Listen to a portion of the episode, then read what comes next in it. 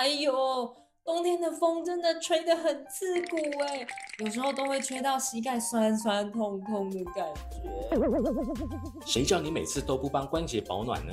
关节好好照顾啦，不然老了你就知道。哎，那我现在应该要怎么办？关节保养当然从日常生活做起啊，选用含有乳木果油、专利蛋壳膜、透明质酸钠等的护关素，每天两颗，改善关节发炎及疼痛，还可以稳固关骨，灵活运作。重点是不含西药成分哦。哇，感觉很赞嘞！那我也要赶快买来吃。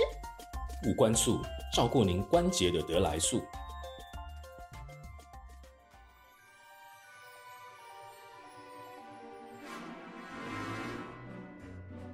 欢迎来到 Kinet 的 Podcast，来一杯健康的。Hello，大家好，我是威力。今天我们要聊的是冻卵让女性不再焦虑年龄的问题。我们一定都有听说女性超过三十四岁就算是高龄产妇这种说法，但是高龄产妇有很多要注意的地方，还有她的问题，也因此近期有普遍女性对于冻卵这件事情的接受度也越来越高。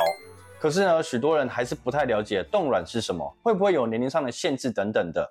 在我旁边呢，那我们这个节目企划的女同事也对这集期待了非常的久哦。那我们也赶快进入我们的正题。首先，我们一样要欢迎我们的华育生殖医学中心的妇产科院长徐明义院长。Hello，Hello，威利好。好，那院长，我们这一集蛮特别的，尤其像刚刚有聊到这一集的内容，可以说是一般我们在普遍学龄时间的健康教育课程上面是不会上到的课程，所以我相信。应该蛮多听众会想要了解一下这个话题。那我们第一个问题，也是大家最想知道的一个问题：有所谓建议的冻卵年龄吗？对，冻卵的原则是要把卵子冷冻起来。对，那理由是什么？因为卵子会老化。哦哦，对对对对，对不对？要不然我们为什么要冻？我到时候再用就好。哦，是这样说。那为什么老卵子会老化？因为卵子是人类细胞里面不会再生的东西。哦，也就是你几岁，你的卵子就几岁。我们人有很多细胞，像我的血血液的细胞，可能昨天在制造的，对不对？我的骨头可能上个礼拜才制造的，所以它一直在新陈代谢。但卵子不一样，卵子你几岁它就几岁。哦，这是女人的缺点。那我们可以透过后天所谓的保健食品去延续卵子的寿命吗？没有办法。哦，所以这为什么我们才说？卵子有没有年龄？卵子的年龄就是你身份证上的，因为你妈妈生下来给你的之后，没有一个卵子是你自己制造的。像我们身体细胞都是新陈代谢的。对，所以我们为什么有卵子有没有限制？因为你几岁，他就几岁，这是所谓卵子的独特性。对，还有它不可逆的问题。对，那有建议说，在几岁的时候，其实最非常适合来，大概说 maybe。我我们讲二十岁以上啊，有这样具体的一个能力吗？你二十岁就卵子二十岁嘛，三十岁就卵子三十岁嘛。嗯，当然是卵子越年轻越好。哦，你从生物学的角度来看，嗯，其实有月经就代表女性开始可以准备怀孕。是是，生物都是这样，对不对？是，不管是人类是十二岁就来了。哦，对不对？对，所以我们说二十岁是不是很早？现在看起来太早了，可是你们现在在看宫廷剧，嗯，所有的皇后、皇妃都十几岁就生小孩，对对对对对对，这个历史已经几千年了，对，那个才是正常以前人类的现象。哦，哎，真的哎，所以卵子什么时候最好？当然越年轻越好，它的数量又多又好。可是你说要十几岁叫人家。就保留下来，有点别扭，对，有点不合实际。那是因为社会的问题，不是生理的问题。嗯，所以我们还是以实际 理性的去思考这个问题的话，越早越好。哦，这样我听起来啊，那就是说取出卵子的数量会蛮多的，就是一次这样去取，而且取这么多，整个过程会痛吗？对，取卵是一个手术了，对，所以它的确会是一个。呃，手术毕竟还是不舒服，它要麻醉，要刺激，然后卵子多又不是生理现象，嗯，但是我们如果要很经济的一次取到比较多卵子，一定要承担那个过程当然，所以你能取很多卵，代表你还有那个条件，卵子很多。对，像我们现在碰到有时候太晚来了，你想要多都没办法多。那平均照理来讲，至少要有几个一次这样取出来？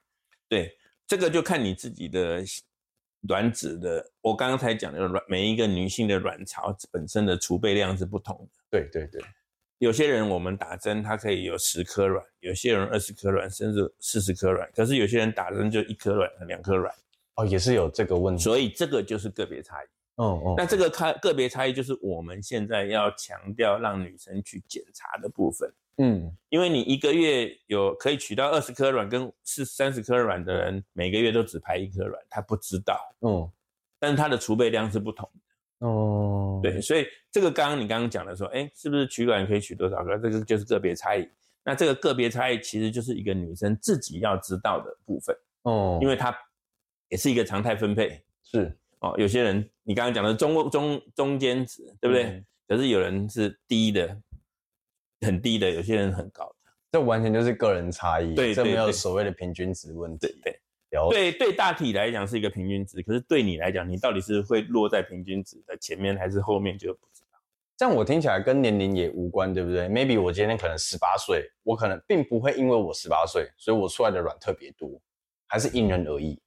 以他个人而言，他十八岁一定比他二十八岁还多哦哦，对不对？可是他跟同样的二十八岁的人比较起来，他就可能是一个常态分配，他到底是比十八岁人多还是比十八岁的人少？明白？对。了解，所以还是鼓励大家是越早越好。那这些取出来的卵子是透过所谓的冷冻保存，那这样这个保存是可以多久？对，我们现在其实医学上，你刚刚一直希望说，我们能不能把老老的卵子变年轻嘛？对啊，这个是我们做不到的。对，那我们现在替代的方法就是可以保存。对，所以我可以保存，但是一旦保存起来，十年、二十年、三十年、四十年就没有差别。哦，就是它永远都会是。对，就是在我如果二十岁动的时候，十年后还是二十岁的卵，二十年后还是十二十岁的卵。但裸露放在身上身上的话，二十岁的时候，三十岁就是三十岁了，四十岁是四十岁了，因为卵子也会被代谢。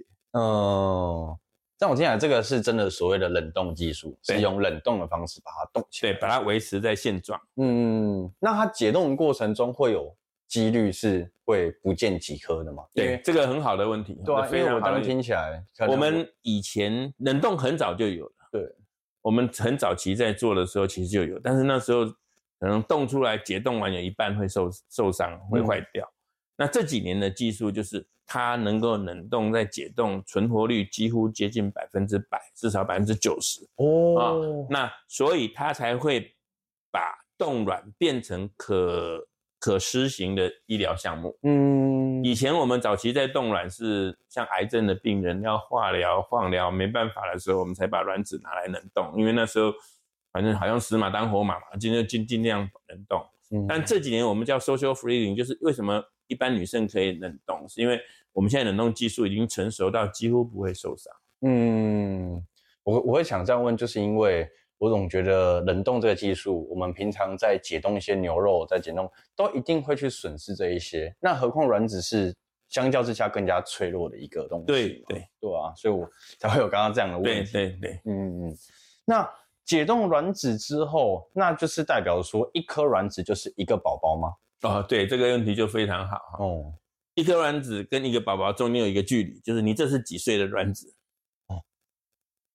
就卵子的健康程度不同哦哦，我如果二十岁的时候十颗卵子，我应该可以，不是十个 baby，可能一两个 baby，三个 baby，嗯，因为它会淘汰了，一路会淘汰。对对对，嗯。但是我二十岁、三十岁的时候，十颗卵子可能有一个 baby，两个 baby。哦。四十岁可能要二，可能要给我二十颗卵、三十颗卵，我才能有一个 baby。所以卵子不是你把卵子留下来就好了，嗯，你要看你是几岁的卵子。嗯，所以是一一颗二十岁的卵子可以可能可以抵四颗四十岁的卵子，但你四十岁已经没卵哦，所以那时候为什么辛苦？因为你取到很少的卵，可是品质又不好哦。不要说品质不好了，就是可能比较没有办法。嗯，这个蛮有趣的。嗯，那女性在准备，就是不管说取卵也好，或是把这个呃受精好的胚胎放回肚子也好。还有这个怀孕期间有什么特别需要去注意的吗？取卵的时候有一些风险，嗯呃，比如卵巢过度刺激，但是植入的话就其实等于是一个准备怀孕的状态，嗯，所以它其实后面的路程就跟怀孕比较相像，所以我们一般做试管婴儿或者取卵冻卵，其实基本上的就是不舒服是在前面嗯，就取卵呐，那个时候冻卵，冻卵其实是不比较不舒服。嗯，冻卵比较不舒服，因为你要取卵，取卵的手要手术嘛。哦，但是要植入就不用手术。所以如果冻卵更 roughly 来讲，就是我们假设要做试管婴儿，对，试管婴儿做一半了，把卵子取出来就停滞了。哦，后半段等着结婚再说。哦，那这就是冻卵，最后变成试管婴儿。哦，是这样子啊。对，那整个冻卵的这个手术的过程多久啊？就是手术很快啦，我们大概半个小时，一般大概半个小时就可以做完。嗯，但是你还是要麻醉，然后清醒啊，所以前前后后大概一个多小时，一个小时就可以结束。了解，就是取卵的过程。对，这样子。了解了解。哇，我我其实真的不知道，没有深入了解过，也就不知道冻卵有这么多眉眉角角的。说真的，还蛮蛮让我意外的。对，哦，那我我还有几个问题，就是我我们常常会听说一件事情，就是所谓的试管婴儿，就是可以去特别去控制他的性别，是真的吗？呃，这个是法律不允许的，嗯，但是技术上是可以的。哦，技术上是可以。对，所以我们国家不希望。利用这种方式来做性别选择，所以它是有明令禁止。嗯，但事实上，在现在的医疗的技术这一方面是可以做的。嗯，所以这就变成说，我们知道，但是我们不能去讲，或者就是变成像一般这样子。明白，明白。了解，了解。好，那感谢今天院长跟我们聊了这么多哈。那不管说女方有没有要生小孩，是否要冻卵，都要去懂得尊重对方。最后也要提醒大家，如果要冻卵，一定要找到合法、安全、有保障的医疗院所。今天也再次感谢华育生殖医生医学中心的徐明院长为我们解说这么详细的介绍。那未来也别忘了继续追踪我们 Kinet 的 Podcast，来一杯健康的，有更多专业的知识等你来听。下期再见喽，拜拜，拜拜。感谢各位听众的收听，未来还会持续更新更多的健康知识，可以点击资讯栏的连接到 Kinet 的官方网站，里面有更详细的健康内容及新闻，或是到我们的脸书、IG、TikTok follow 我们，不要错过各种活动内容喽，拜拜。